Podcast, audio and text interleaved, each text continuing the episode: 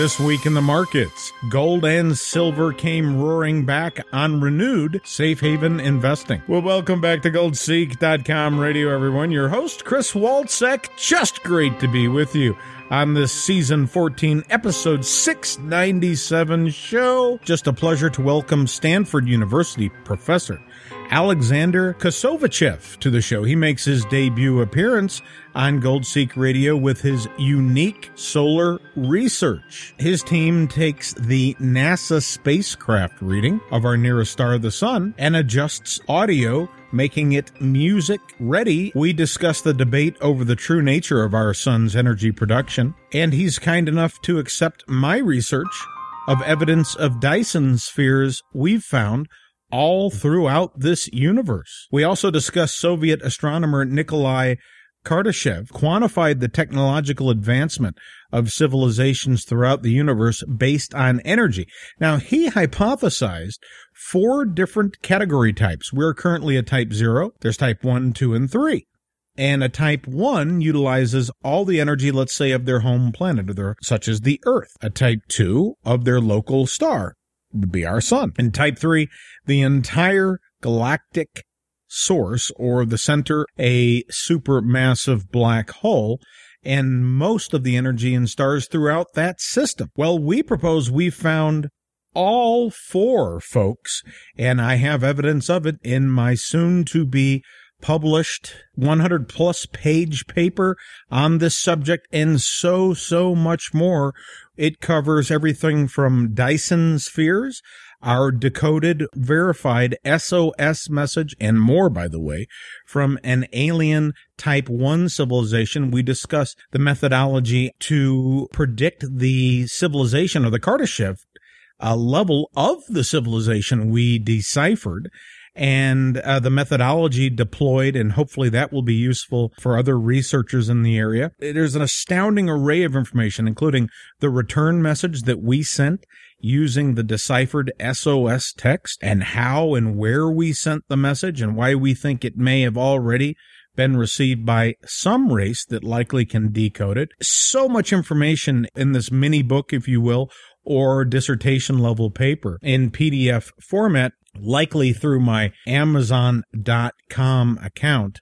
And so we'll have more information. If you'd like to pre-order, you can just send me a message if you like, gsr@hughes.net. And of course, all my subscribers to the Alpha Stocks newsletter get priority. Oh, and this week we submitted at least two more U.S. petitions for provisional patent to the U.S. Patent Office based on Tesla coil interstellar World Wide Web technology. We're attempting and really promoting in my new Teslac network based on Tesla's work, and the C is communication. Teslac, and this is based on Tesla's findings that he was able to transfer energy through the Earth, not around the Earth, through the Earth at 50% approximately faster than speed of light. And this has been well documented throughout the literature, although it's really kind of hush-hush and under the table, I think, in most of academia today. Through his research, not, by the way, long before they decommissioned Tesla and hid him away in a hotel room in New York, created a system using astounding wave technology, resulted in pi divided by 2 times the velocity of light. 3.1416, divide that by 2, and you're in the neighborhood of 1.5, 1.6. So about 55%, let's say, faster than light.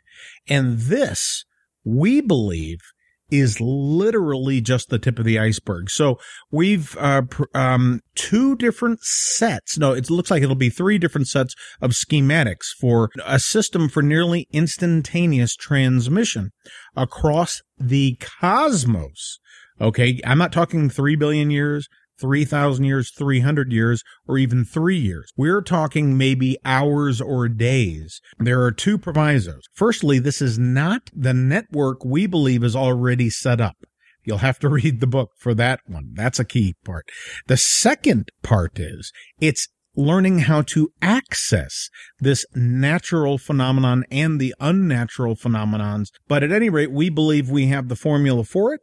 And we include at least 2 to 3 different schematics for transceivers and receivers, leaning very heavily on some brilliant folks. Heaviside, Steinmetz, of course Tesla. There's Maxwell, of course, started it all off, that I've been working on, and I frankly think there's never been a document that will be produced quite like this. You'd also like to know about the Mars mission, because that's coming, folks. I think we will have literally a gold rush for Mars. You might think of it as the race to the moon. Well, it will be a race to Mars. The evidence of alien life and extraterrestrial life on Mars is irrefutable. An unbelievable intelligence was unleashed in this solar system, not just Mars, by the way, all over the solar system. Well, again, it's irrefutable proof. Photos, so much text, advanced machinery, hybrid life forms between many, many different animal kingdoms. Just let me know if you'd like to be put on our pre-order list. gsradio@frontier.com. Professor Lawrence Kotlikoff, a favorite on the show, says, folks, we are $240 trillion in debt. All of our obligations here. The U.S., he says, is bankrupt. Incredibly concerned about it. And he notes that there will be very few places to hide other than probably cryptos and gold. He also shares his MaxiFi, a top-rated personal financial planning tool that helps folks identify the top portfolio, especially for retirement. You know, it really runs an algorithm like 500 different Monte Carlo simulations over a 70-year period. So every year of an individual to try to maximize their outcome given their utility function.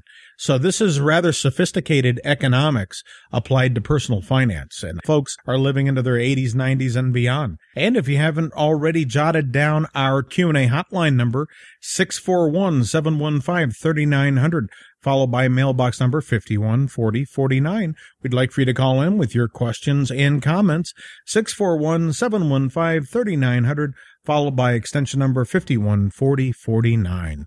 We'd like to hear from you. And Robert Ian wraps up the show with his latest must-hear report. GoldSeek.com radio begins now with a market weather recap.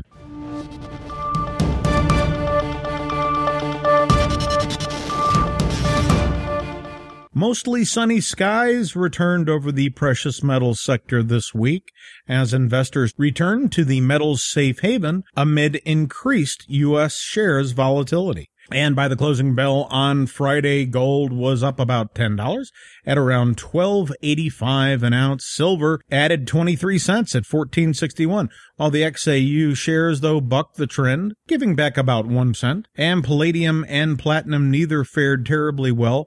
Of course, palladium did inch up $2, and platinum, though, was off 2%, $17.50, but still holding above $800 at $8.03.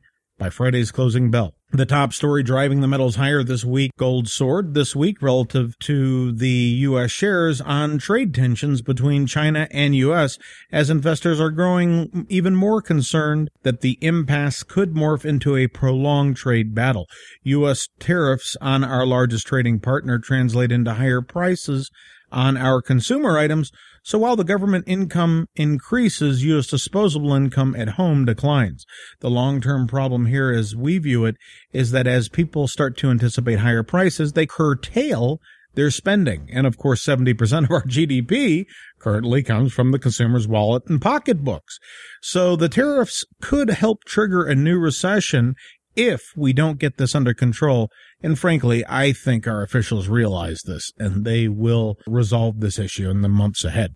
In related news, the U.S. Labor Department noted domestic jobless claims were better than expected. According to the Department of Labor, claims fell below expectations, down about 1,000 to 211,000 for the week. That's 4,000 below expect. The four-week moving average dropped about the same, about 5,000 to 220,000 last week. Meanwhile, major gold consumers, India's Prime Minister Narendra Modi's party is boosting demand for the yellow metal.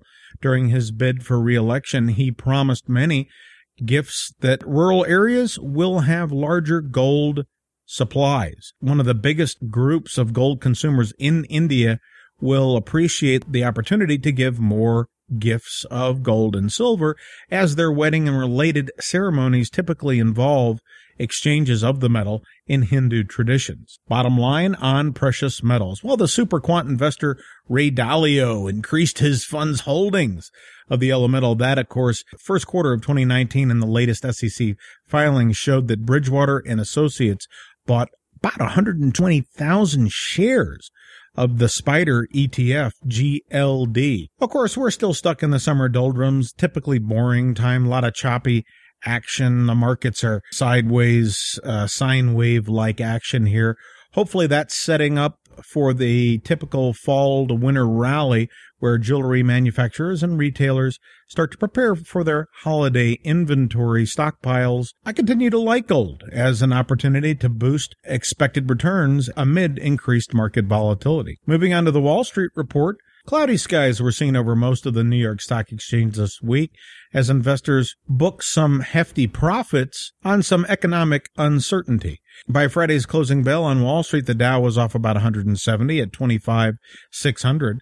Meanwhile, the S&P 500 fell 33, ending at 2826, while the Nasdaq was off 166, ending at 7650. Meanwhile, our favorite madman at Mad Money, Jim Cramer, says expect more uncertainty. He's looking for a capitulation moment. He'd like to see a point where investors toss in the towel and just give up. I'd like to share a few of his favorites this week.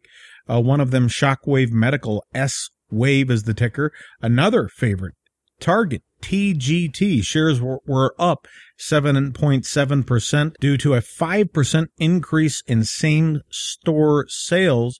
Their online sales are absolutely roaring due to same-day pickup or delivery, which involves an in-home and curbside service. This is serious competition for Amazon. What a remarkable idea. Now, if you'd like the rest of my companies this week, one excellent pharmaceutical, a favorite of Cramer's, several others that are poised to explode on the 5G technological revolution.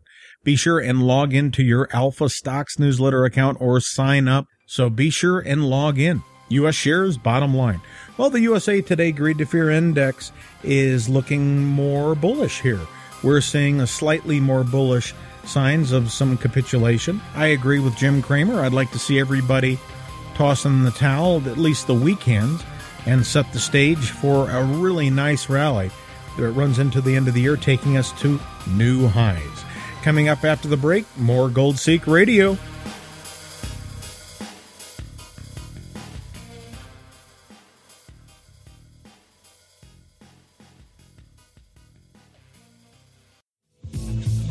Thanks for choosing GoldSeek.com Radio as a trusted business and investing news source. Just a pleasure to welcome back Professor Lawrence Kotlikoff from Boston University. It's great to be back with you. Start off with your new financial advisor. There's a interesting calculator that you've added to your web pages. Yeah, we have a software program like. So I'm a professor of economics at Boston University, as you know. Over the years, actually now it's been 26 years, I've been running a company that I started back in 93, which is called Economic Security Planning, Inc. And we put together economics-based financial planning software. And what economists say people should do when it comes to their finances is like day and night compared to what the financial industry is advising them to do. So economists say, look, we're not going to ask you how much you'd like to spend in retirement, what your target is, because if you're rational, that target, the answer to that question should be, I want to spend $1 trillion a day, and it's obviously not affordable. So what we do is we figure out what you've got to spend, and then we figure out how you should spend it such that you can have a smooth living standard, the same living standard through time, and then. We also, the next thing we do is we figure out automatically inside the program how to raise that living standard safely by maximizing over Social Security and retirement account withdrawal dates to lower taxes and whether or not you should annuitize your, take your money as a stream of payments that continues until you live, get a higher kind of return on that, downsize you if you die, you don't leave anything to anybody. But then the third thing we do, which we just introduced, is we run what are called Monte Carlo simulations, where you tell us, the user tells us the program what portfolios they're holding. They might, for example, be holding 50-50 stocks, bonds, and we'll run 500 trajectories of their living standard based on different draws of returns that they might receive on their stocks and the bonds, taking into account how the stocks and the bond returns move together through time. And then we plug all that, we show the results from that, and we also consider two other portfolios that, and people can modify these, but their default values of one's a safe portfolio, like 20% stock, 80% bonds, and the other's a risky portfolio, 80-20, 80% stock, 20% bonds. We run 500 trajectories for those as well through the rest of your life. And then we take, for each of these strategies of how to invest, we plug them into what's called a expected lifetime utility function, which is a mathematical expression for your lifetime happiness from what your living standard will turn out to be.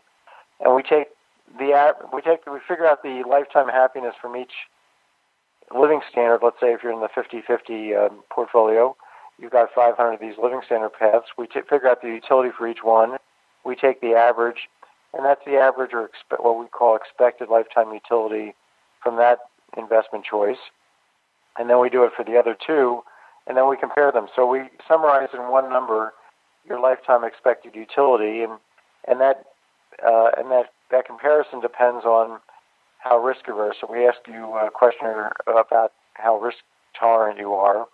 So you give us the answer. We tell you, in effect, based on this utility framework, this provides some guidance in a single number. You can compare the three numbers, which one is likely to provide you the higher lifetime welfare.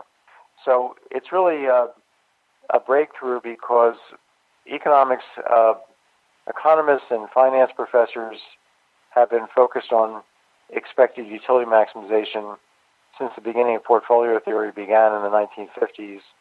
And we've never been able to do it until now in a realistic manner where you take into account the fact that people live, if they're 30 years old, they could live to 100. So you have to deal with 70 paths, 70 returns that you could have on your assets every year, and you have to deal with people's cash constraints.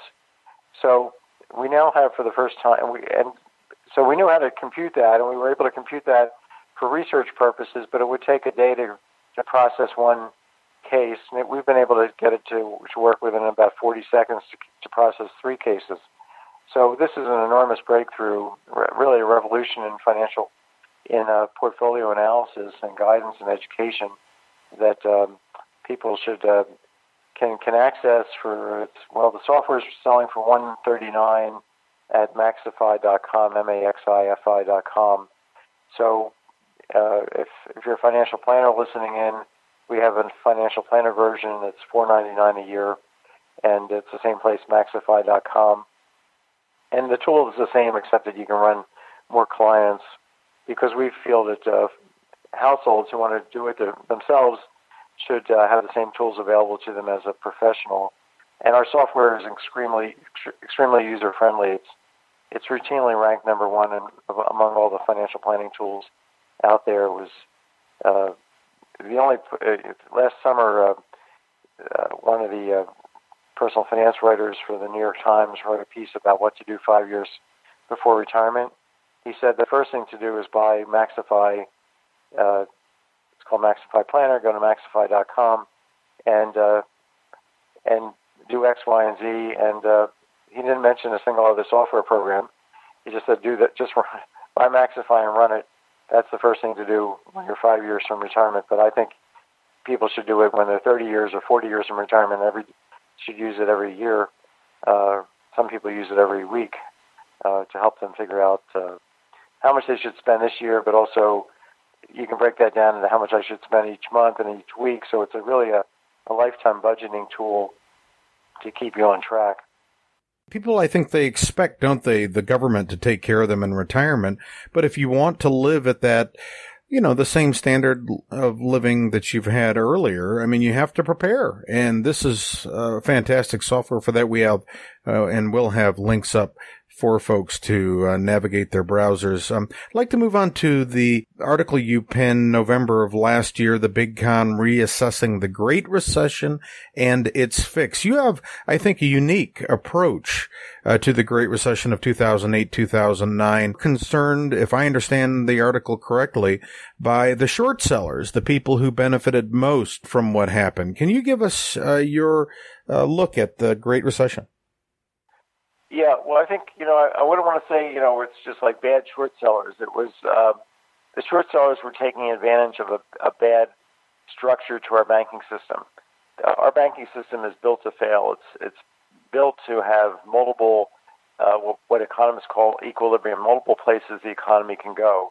So if everybody gets scared based on true news or fake news, and it was basically everything that was said about why we should be having a great recession and what caused the Great Recession in 2008 is just not true. And that's what the paper, The Big Con at Kotlikoff.net, anybody can just grab it and read it, Kotlikoff.net, The Big Con, is saying that it's looking at all the facts that have been developed since the Great Recession and have shown that all the allegations about insider rating and subprimes being dominating the mortgage market, and all of them were crap or liar loans and no-doc loans, and all of them went into foreclosure, and none of the bankers had skin in the game, and all the banks were much more leveraged than in the past, and all the households were much more leveraged, and we were having a housing bubble.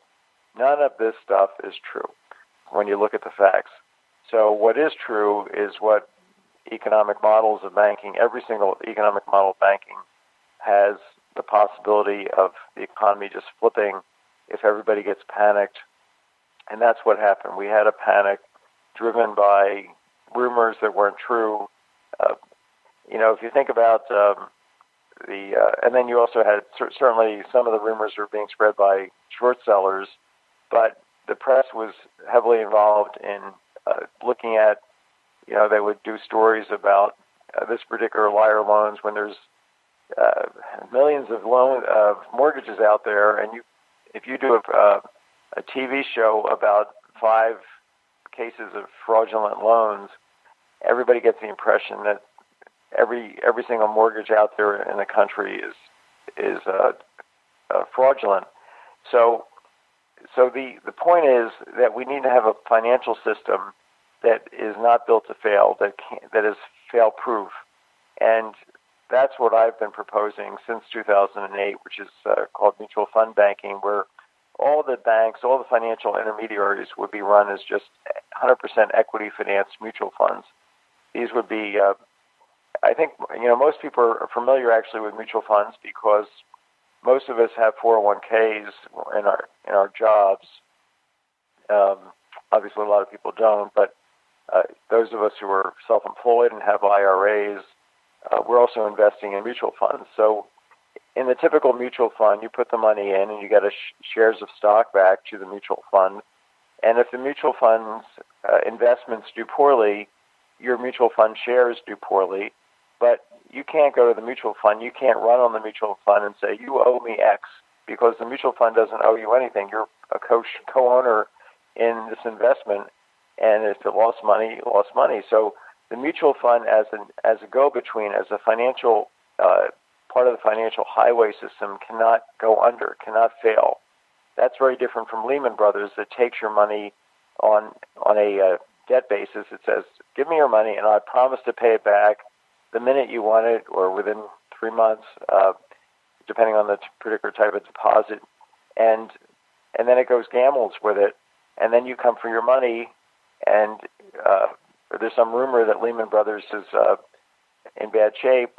Well, you start running for your money, or actually other banks ran for their money that they had deposited with Lehman Brothers, and they also stopped giving credit to lending money, any more money to Lehman Brothers. They wouldn't roll over loans that they've been making to Lehman Brothers, and hedge funds ran on Lehman Brothers, and also Bear Stearns and these other. We had serial collapse of 17 large financial institutions in the U.S., incling's biggest insurance company, AIG. So our system is built to have, and Lehman Brothers was from what the SEC says about it, and also Bear Stearns, that both of these companies actually had plenty of what's called bank capital. They had they were running their enterprises in a prudent manner. They would pass today's stress test that the Federal Reserve is now imposing. And indeed, they would have done passed those tests with a higher score than most banks today are passing it, from what I gather. So we have to change our entire mindset about the Great Recession. And I think, we need to understand that the economy can flip, and that every time that we've had a financial crisis in the past, there's been something that sparked it, some bad news, and everybody panicked. If you look at 29, the crash in 29, there was sales of swampland in Florida, and there were some other, headline stories about fraud in the financial marketplace. All of a sudden, that was enough to flip everybody's views, and bingo, the market went down the tubes, and that led everybody to get depressed about the economy. And we've seen this time after time with all the financial crises in the U.S. They're all sparked by something. It's the railroads, some problem with the railroads. Somebody is trying to corner the copper market. Nothing big enough to really matter to the economy. Just like Lehman Brothers failing cannot possibly be big enough to matter to the economy, because the building didn't collapse. None of the employees that worked for Lehman that were fired when they failed were killed. So physically speaking, nothing happened. Everybody just decided Lehman failed, therefore the economy is going to go into a depression. Different people are using that word, the D word, depression. And then you had employers saying, hey, I better fire my employees before the other employers fire theirs, and those other employers' employees are my customers, so I'm firing somebody else's customers, they're firing my customers, and we have complete meltdown. And we started to see layoffs in the hundreds of thousands within a few weeks of Lehman collapsing, with no real economic basis. So we need to go to this mutual fund banking system that is absolutely secure. Not a single equity finance mutual fund failed during the Great Recession. The only ones that failed were the market funds, which were leveraged, and they had. So if we get rid of all the leverage in the mutual fund system, and have no banks that are leveraged, have no debt obligations, we will never have a financial crisis again. Do you think, though, that that's practical? I mean, don't you think it would be awfully difficult to convince these folks that the way you've been boosting your bottom line and bonuses, leverage, which just, amplifies their returns, how can we convince them that it's no longer in society's benefit? Let's say Elizabeth Warren proposes this. She's very much concerned about the banking system.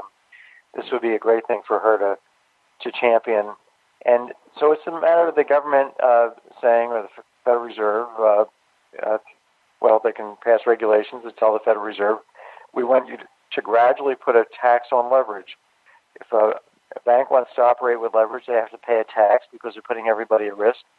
And through time, that tax rate gets bigger and bigger. And at the same time, we're going to be telling all the financial institutions, the long run here over the next 10 years is everybody's going to end up selling every single financial instrument, whether it's insurance, whether it's life insurance or car. Everything will be done through mutual funds that are 100% equity financed, and it will happen. And we have we have something like 10,000 equity financed mutual funds in the country right now. We have 9,000 banks. So if you ask, do we have more mutual funds of the kind that I'm talking about than we have banks? The answer is yes. Do we have more people banking through mutual funds than through regular banks, or banking more money through mutual funds than through banks? The answer is yes, because most of us, if we're in the middle class or upper middle class, we have retirement accounts, and they're in mutual funds, they're equity financed, and we have more money in there than we have in our checking account, which is what we're doing with the banks, basically. So So we are, our system is about 30% there already. And, you know, if you had a, let's say a hurricane come by and you had some houses built out of straw and some other houses built out of brick, and the houses built out of brick did not collapse, and the houses built out of straw collapsed, and you're the government and you're trying to rebuild the houses, would you go and rebuild the houses out of straw? No, you'd build them, rebuild them out of brick. Well, Dodd-Frank rebuilt our banking system out of straw. We had, and it's no wonder that Barney Frank is now working for the banks.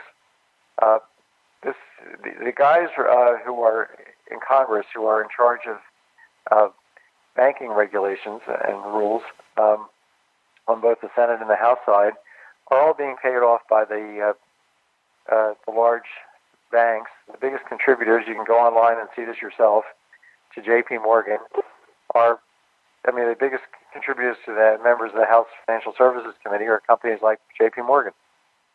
So we need to have a leading politician say, you know, what Roosevelt said, which it's time to stop letting banks gamble with other people's money, which is the taxpayers' money. We got stuck with this huge bill, but even beyond paying off the banks, you know, we had to bail out the banks. Apart from the cost of that, well, there were, you know, 10% unemployment. There were millions of people that were became unemployed as a result of this crash. Lots of people lost their life savings. This was a terrible economic tragedy that didn't have to happen. So, and if you think about whether or not, you know, just in terms of each person's personal investment, I know that their Gold Seek is partly focused on investing in gold and alternative securities. Well, if you know that the financial system can go down, then you'd want to have a hedge here against that happening by holding gold and commodities, that anything that would not be, that people would seek to get into in the context of a financial crisis. And so the point I'm trying to get across is that whether or not we get the reform I'm talking about, the financial system is built to fail. It didn't fail because of any good economic reason. It just can, it can go to more than one place.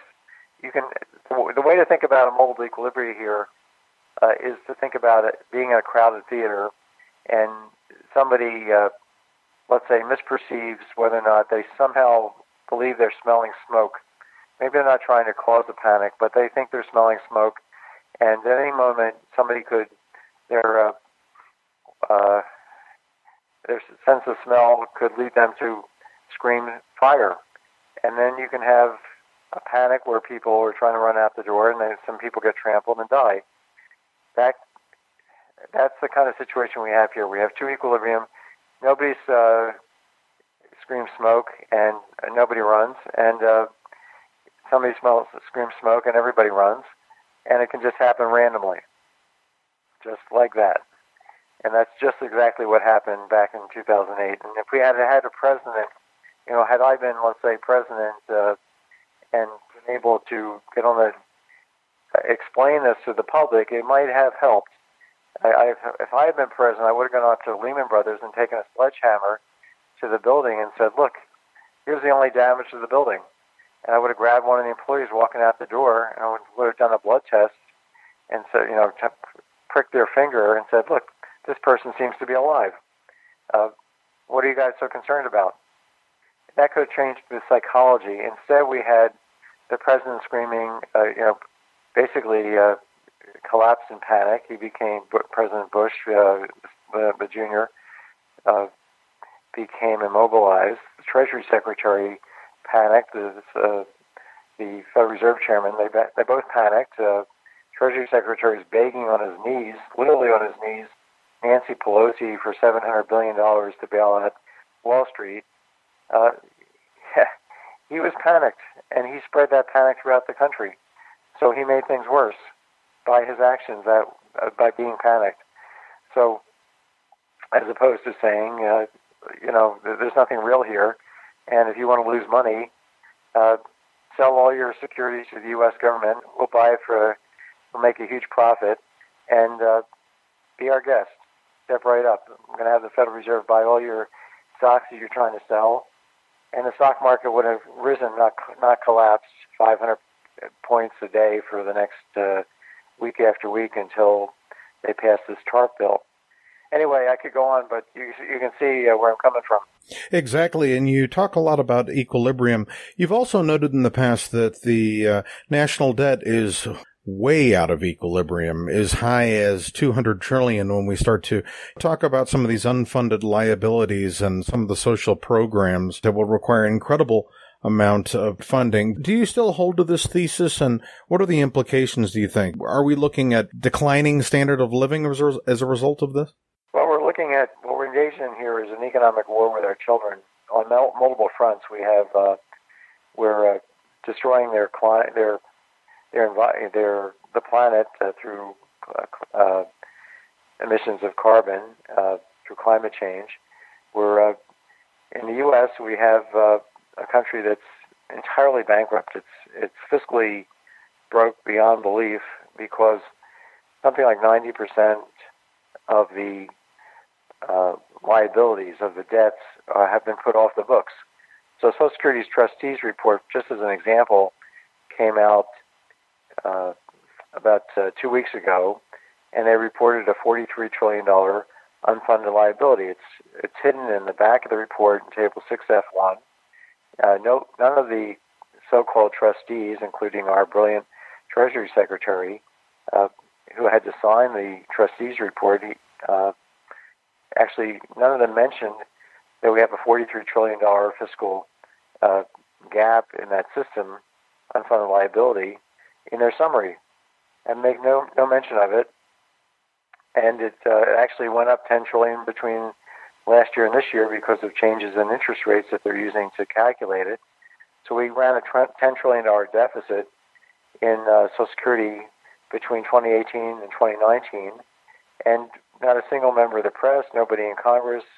The only person who wrote about it was yours truly, who wrote a piece for The Hill, and I don't know how many people read it, but if you go to Kotlikoff.net, you can see a link to it, and maybe you can read it and spread it around. But the system we have a whole path of outlays as projected by the Congressional Budget Office, which in present value in the present, exceed the path of receipts of taxes and other receipts to the tune of $239 trillion right now.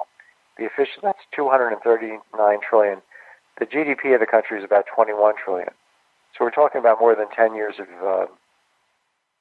of GDP, about 11 years of GDP. The official debt's about $21 trillion. So we've got 90% of our fiscal problem here is off the books. And this is net of, it's not just a gross liability, it's net of the taxes to pay off these outlay obligations, expenditure obligations, no matter what you call them, including servicing the official debt. We have to come up with money. And at some point, it becomes game over for our kids because you can only take all their wages away from them to pay for Social Security benefits for the old people, for Medicare benefits, for Medicaid benefits, 70% of which go to old people, for the tax cuts you're giving old people, for the Social Security benefits. You can only take 100% of their wages, and we're heading in that direction.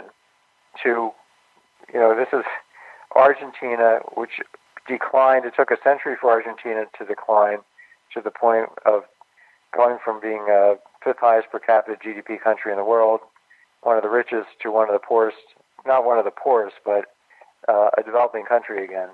It was a developed country, and now it's turned itself into a developing country through reckless, irresponsible fiscal policy, and that's exactly what we're running, and it's getting worse every year, and Trump's cutting taxes, even though I like certain aspects of the Tax Reform Act. I think structurally it was better than nothing. In some ways it's good for the economy, but What we needed at the same time as making certain structural fixes was to get the total tax take to be higher. Now we're running a $1 trillion deficit. That's, I think, what's projected for next year. But again, that's small. If Social Security's deficit went up $9 trillion, not 10, $9 trillion between last year and this year, then we're missing the forest for the trees. Exactly. You mentioned Argentina, and their neighbor, Venezuela, is experiencing hyperinflation and obviously currency issues there. Do you see anything like that on our horizon? Yeah, the first thing that people in government will do is to put pressure on the Federal Reserve to print money, because as it looks more likely that the country starts running larger and larger deficits, the interest rates will go up, the Federal Reserve will print money to try and lower them. At some point, people will be smart enough to realize that that's going to lead to inflation, and interest rates will go up even higher. And then the Fed may say, well, it's not my fault. It's not our fault. We're just trying to keep the interest rates low. They'll print even more money. And they'll just put some compliant head of the Federal Reserve in office.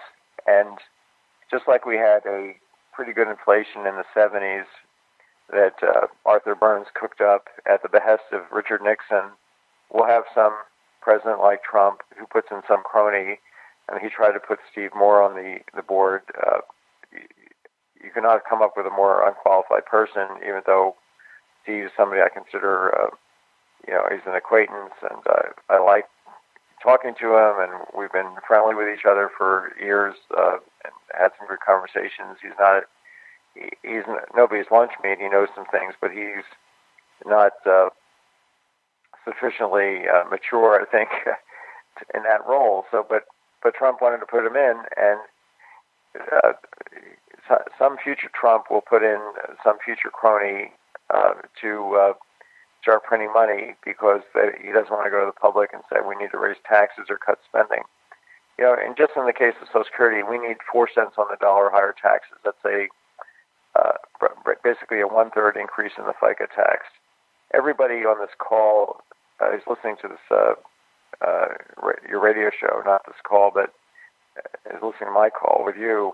Is probably most people are probably working, and they can all look at their pay stub and see how much is coming out of FICA. Think about that for Social Security and Medicare taxes. Think about the Social Security part of that going up by 1/3. That's what the Social Security actuaries told us we needed to do. 2 weeks ago, they told us this in this Table 6F1 to get rid of this, to pay off this unfunded $43 trillion fiscal gap in Social Security. If we don't raise taxes by 1/3, FICA taxes for Social Security by 1/3 starting immediately, we're going to have to put raise it by a bigger percentage in 10 years or 20 years, an even bigger one. And that means that our kids are going to pay an even higher tax rate. And we, current older generations who are still working, are going to get off the hook, because 20 years from now, yours truly, for example, won't be paying any FICA taxes. But my kids may end up paying not a 12.3% Social Security FICA tax, but a 25% FICA tax. There are countries around the world, like Russia, has a 32% FICA tax in effect. They don't call it a FICA tax, but and then when the taxes get that high, people stop working.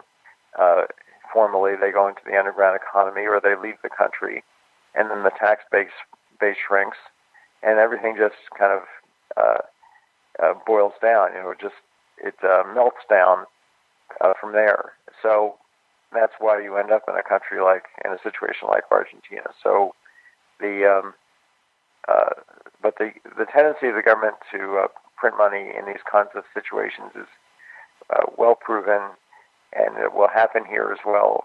And that means inflation will take off, and that means alternative investments like gold will do better in those contexts. So I think everybody should be prudent about their investments and be diversified to hold things that are hedges against financial panics and our fiscal indebtedness, our fiscal insolvency. That's what we're facing here. And we don't know exactly when Wall Street is going to wake up. The public will really understand the degree to which we are broke. I think I'm the only person in the country who's tracking these numbers and talking publicly on the radio and what I write to convey the degree of to which our country is broke. We have some other economists who are writing that we should actually expand the debt. We should borrow even more. The deficit's not big enough. And, you know, there's always good things to do with more money, right? There's lots of, the country's got all kinds of problems. Education systems needs help, infrastructure. We have a lot of poor people. They certainly could use help. We got a lot of poor older people. They could use higher Social Security benefits. But we have basically been engaged in a Ponzi scheme to get where we are now, to dig this hole. So if we keep borrowing to give money to current people, we're going to leave an even bigger bill for future people. So we'll have even poor people in the future. So we have to think about this through time, not just as a what's going to get me elected this time around. No, I think you make a great point. I mean, this has been a luxury we've had as the holder, you might say, or printer, the global reserve currency. I mean, the world needs our dollars for the current, you know, dollar petrol arrangement, but that's changing. As I know you've noted in the past, I mean, there are alternatives now for some of our major trading partners as far as currencies go and ways to procure oil and other strategic resources that doesn't require the reserve currency. So we're over time, as we heap, as you say, debt on top of debt, essentially devalue our own currency, we're sowing the seeds of our own economic destruction. Is that fair to say? Yeah, I mean, people can move out of the dollar right now. They can move into Bitcoin if they wanted. They can... There's other currencies they can use to transact with. In Europe, a lot of people have dollar accounts as well as euro accounts. So if everybody decides that everybody else is moving into, let's say, bitcoins and away from the dollars because they're worried that the Fed is going to be printing too much money, that will lead to an even bigger... dollars becomes more of a hot potato, and faster money is like more money and leads to more inflation. So we really are seeing signs of people preparing themselves to get out of dollars because they're worried about the future of the dollar. And the other key thing here is that the U.S. economy now is about 17% of the world economy. After World War II, we were about 50% of the world economy. Where are we going to be at the end of the century? We're going to be about 5% of world output because there's an enormous population boom going on as projected by the UN. We're going to go from about 7.6 billion people to about 11.2 billion by the end of the century, over the next 80 years. That's just an incredible number of extra people.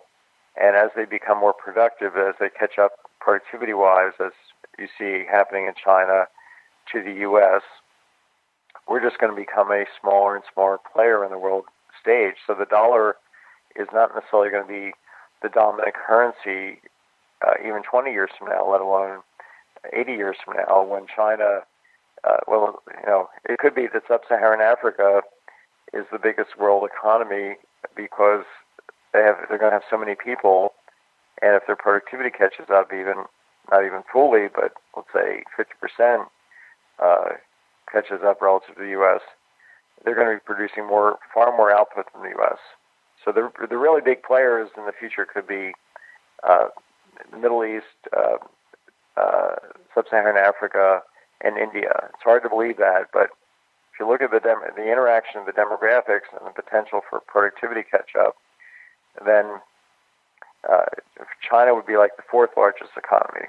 They're actually losing population. They're losing about a U.S. worth of population in terms of losing about 400 million people by the end of the century because of their historic one China policy and one child policy.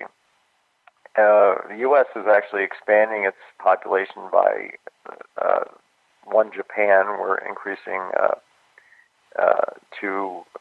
by an extra 120 million people by the end of the century. This is why things are getting so congested here, and why I think a lot of people are perhaps nervous about immigration because of the they're seeing a lot more congestion when they're driving around. That's one way to just see, extra people means unless we really prepare for where people are going to live, and they all may move into the cities, and we may have gridlock in every city in the country. So what I'm just saying is that there are big factors going on. The U.S. is not going to be the big player on the block down the road. It's just the demographics are destiny to a large extent, and the demographics are saying that, well, even though we're keeping up population-wise, kind of proportionally,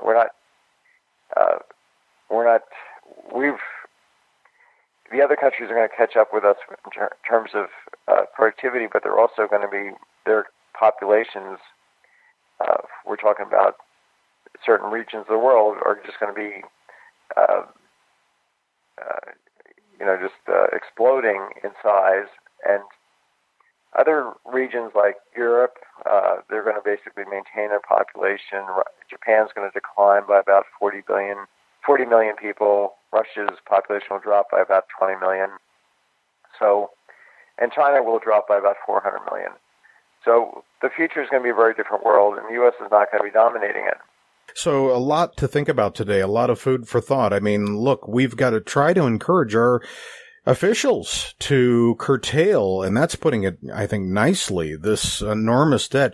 I mean, according to your records, $239 trillion, 11 times our annual output here as a nation, our GDP, just an enormous sum that can never be repaid with our current obligations, or we lose our benefits. So all the more reason to keep up with your idea, your MaxiFi and other resources to prepare for retirement, because it looks like our government will be insolvent if we stay on this path. These are just a few of the key takeaways you've given us to think about today. Thank you so much. My pleasure, anytime.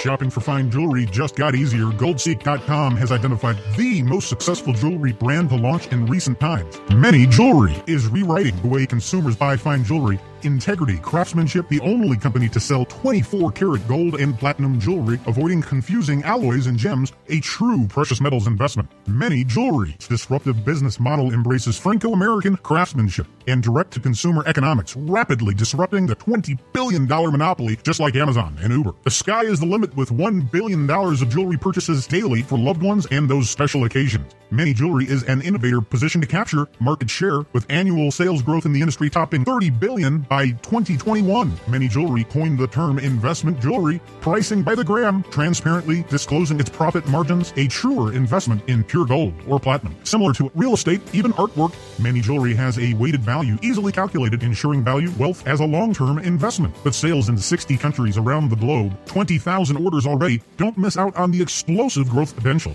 Mene Jewelry trades under the symbols MENE on the Toronto Exchange, and in the U.S., MENEF. Remember to sign up to Mene's Shareholder Club to receive shareholder news, updates, and special discount codes for jewelry purchases. Remember, Mene Jewelry. GoldSeek employees may or may not own shares. Nothing contained herein should be construed as investment advice. The blockchain revolution is transforming the global arena, disrupting every industry in its path. GoldSeek.com is excited to introduce an off-the-chain opportunity in digital gold and silver from our friends at APMEX and Sprott.com. OneGold holds physical gold and silver medals at the Royal Canadian Mint, the first online marketplace to offer secure and convenient buying, selling, and redemption of digital precious metals. OneGold uses VaultChain, a secure, immutable blockchain ledger developed by Tradewind Markets, the leading innovator in digital precious metals distributed ledger and blockchain technology. VaultChain. Gold and silver are 100% redeemable through OneGold for physical precious metals delivered to customers' doors in any size at competitive prices and low transaction storage costs. As a special offer and for a limited time only, OneGold is offering gold and silver at spot price with no additional premiums. OneGold.com is secure and accessible 24/7 on any device, offering convenient purchases and sales of precious metals. Easy recurring transactions make passive saving and gold dollar cost averaging as easy as a single mouse click. VaultChain offers the best tier pricing on APMEX products, setting the industry standard as a fully backed physical asset with easy redemption in coins, rounds, or bars, offering clients peace of mind and full transparency. Don't get left behind. Remember to bookmark OneGold.com for the safest and most convenient digital precious metals today. Remember, OneGold. Gold Seek employees may or may not own shares. Nothing contained herein should be construed as investment advice. It's just a real pleasure to welcome Professor at Stanford University, Dr. Alexander Kosovichev, to the show from the Hansen Experimental Physics Laboratory at Stanford University. Welcome, Professor. Oh, thank you very much for your interest.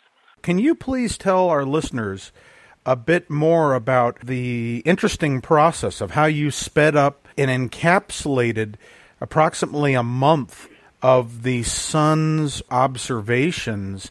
Really presented one of the cleanest pieces of audio we've come across. It's observations of oscillations of the surface of the sun.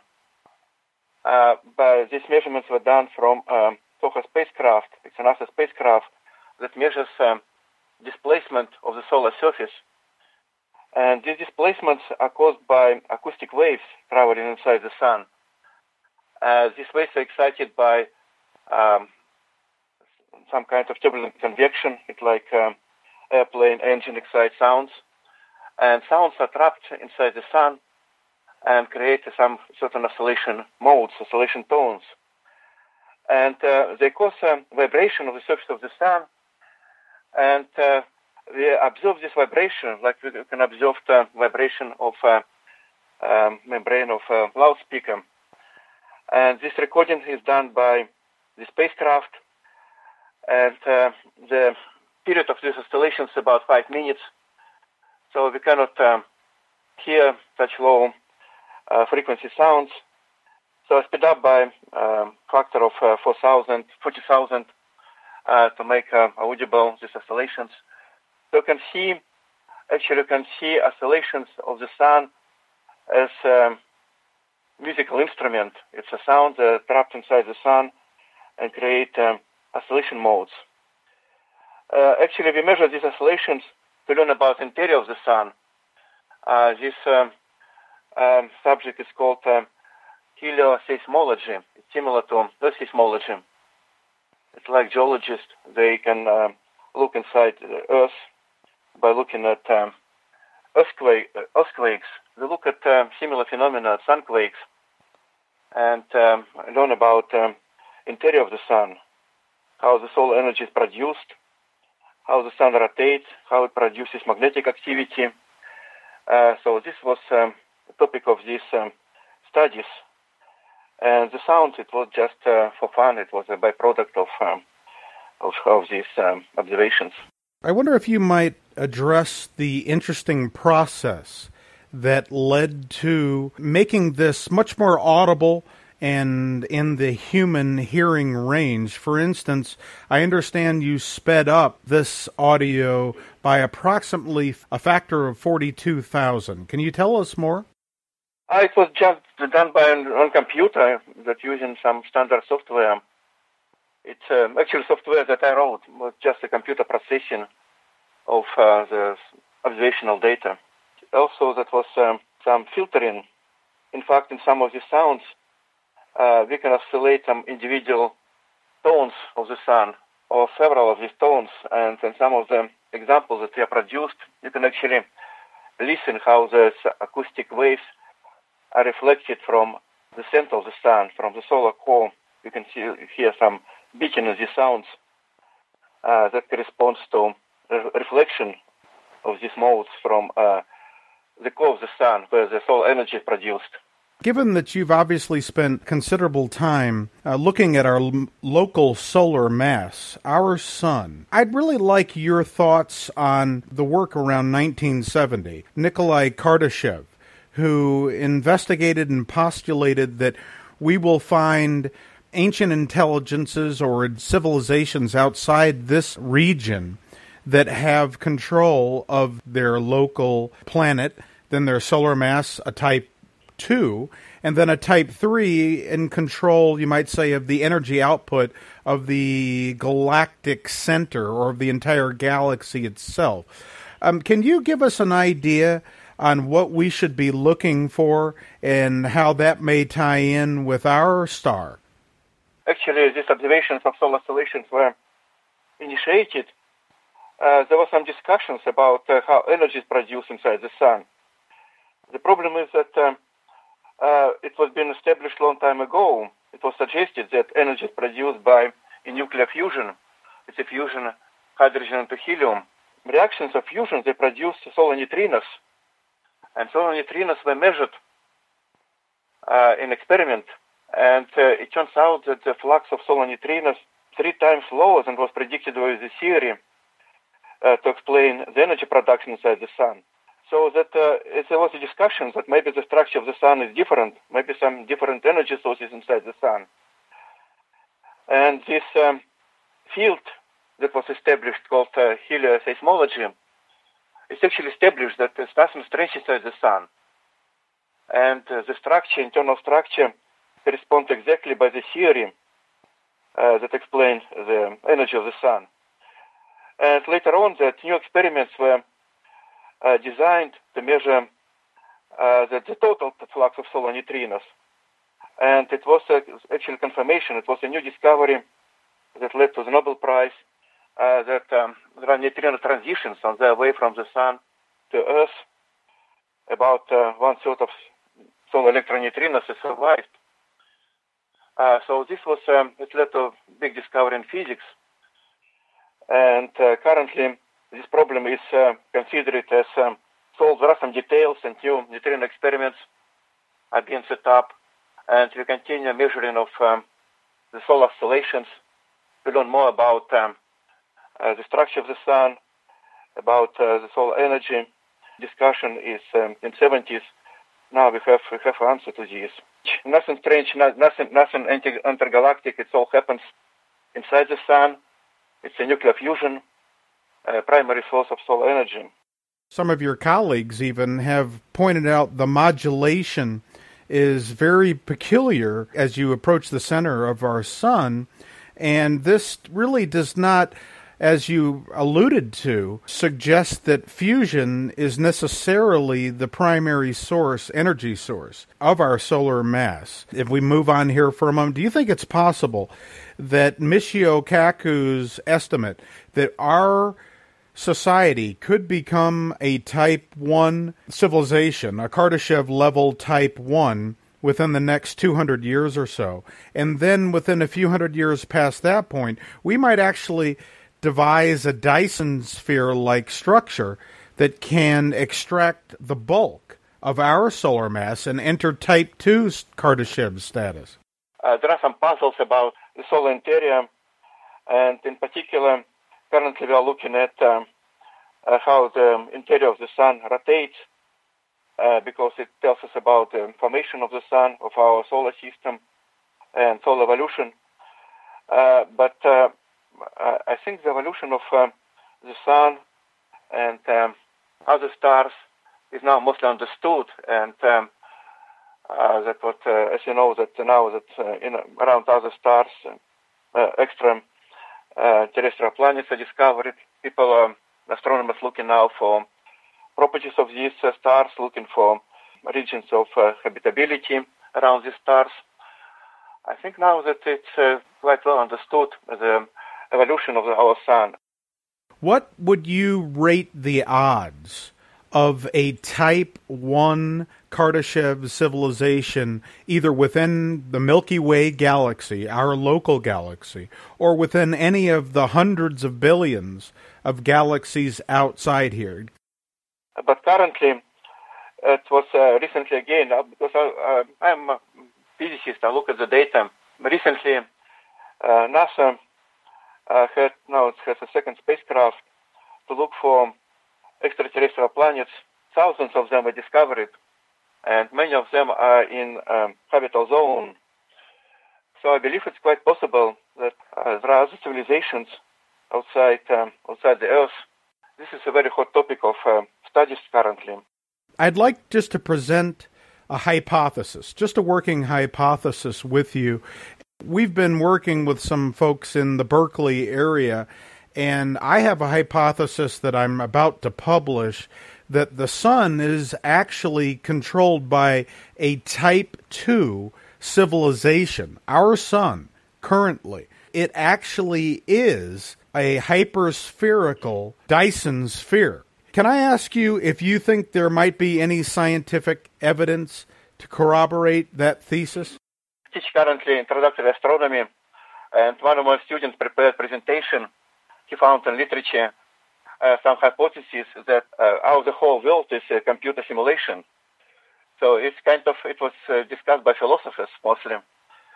So it's kind of philosophical discussions, and I don't think there is any observational evidence for so the type 1, type 2, so that's what I cannot speculate about these.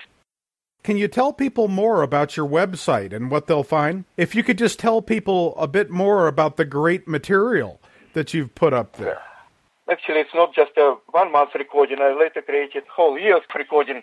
Were used by several musicians. It explains some music. And I created along this 1 year recording. It was a request from doctors from a veteran's hospital, the solar sound recordings. So it was widely used, and several musicians. So you can look at a lot of recordings in on the web. And I have my own website where the original sounds are placed, and there are several of them. So there is some recording of the sounds from the whole sun, and also individual modes, individual tones of the sun. It's just different formats the sounds are created. Cannot thank you enough. Oh, thank you very much for your interest. It was an interesting discussion, and I look forward to looking at you. Thank you.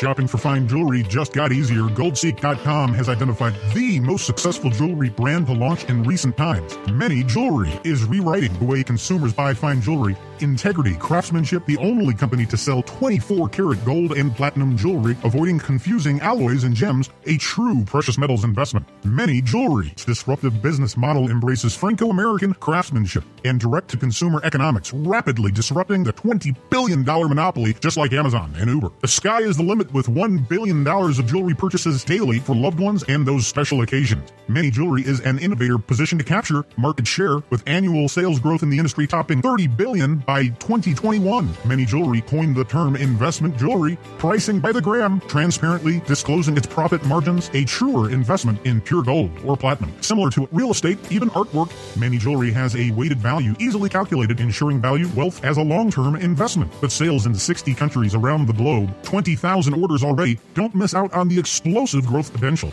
Mene Jewelry trades under the symbols MENE on the Toronto Exchange and in the U.S. MENEF. Remember to sign up to Mene's Shareholder Club to receive shareholder news, updates, and special discount codes for jewelry purchases. Remember, Mene Jewelry. GoldSeek employees may or may not own shares. Nothing contained herein should be construed as investment advice.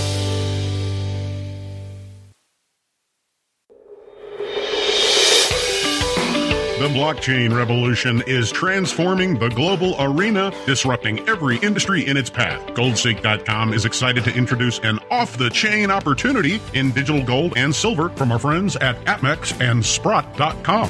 OneGold holds physical gold and silver medals at the Royal Canadian Mint, the first online marketplace to offer secure and convenient buying, selling, and redemption of digital precious metals. OneGold uses VaultChain, a secure, immutable blockchain ledger developed by Tradewind Markets, the leading innovator in digital precious metals, distributed ledger, and blockchain technology. VaultChain. Gold and silver are 100% redeemable through OneGold for physical precious metals delivered to customers' doors in any size at competitive prices and low transaction storage costs. As a special offering for a limited time only, OneGold is offering gold and silver at spot price with no additional premiums. OneGold.com is secure and accessible 24/7 on any device, offering convenient purchases and sales of precious metals. Easy recurring transactions make passive saving and gold dollar cost averaging as easy as a single mouse click. VaultChain offers the best tier pricing on APMEX products, setting the industry standard as a fully backed physical asset with easy redemption in coins, rounds, or bars, offering clients peace of mind and full transparency.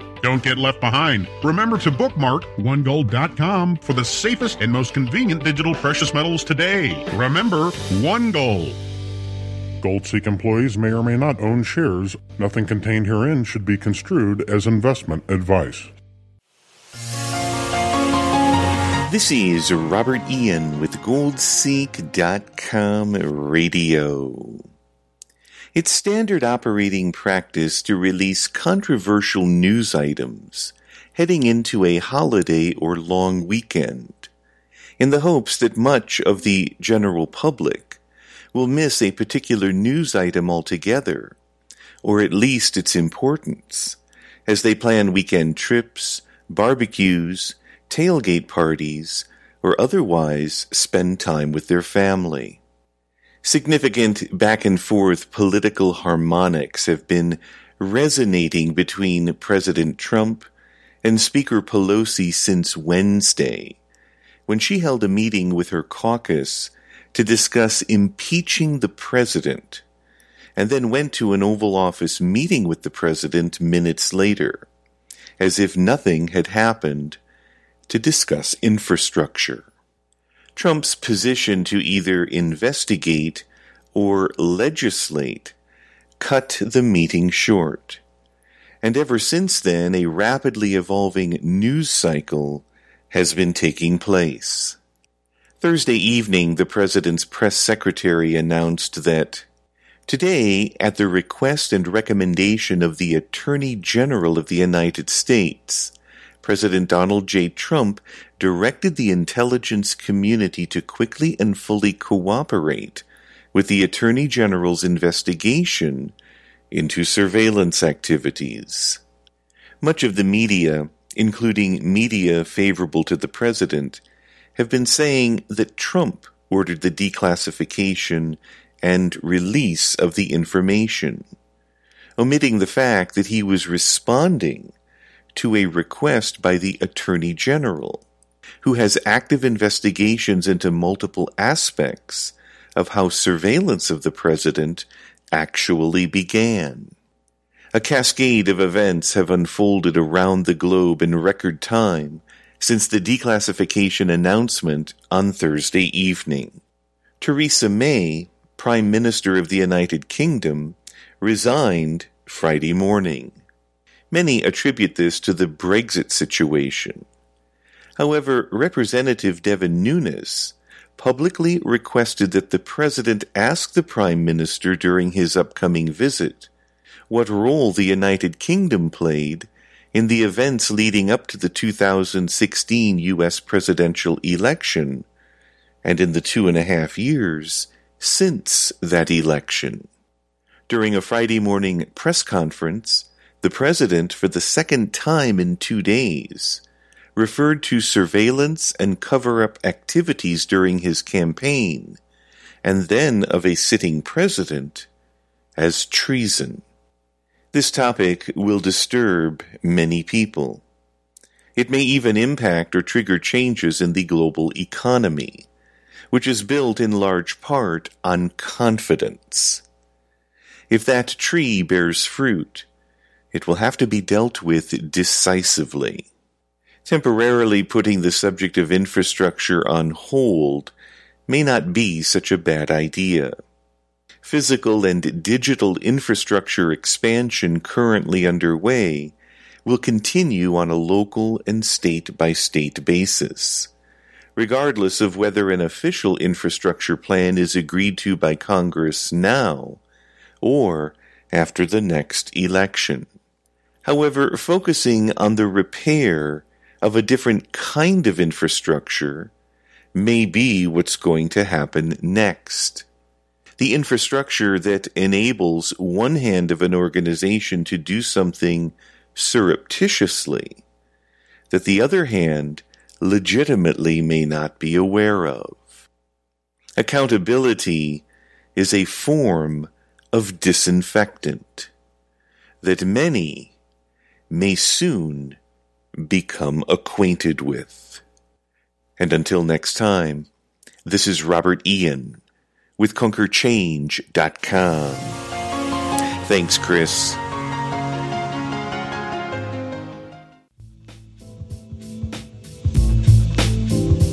Okay, Robert, thanks for another excellent installment. Well, that wraps up this week's GoldSeek.com radio episode.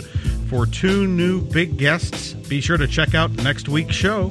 Until we talk to you again, have a great week.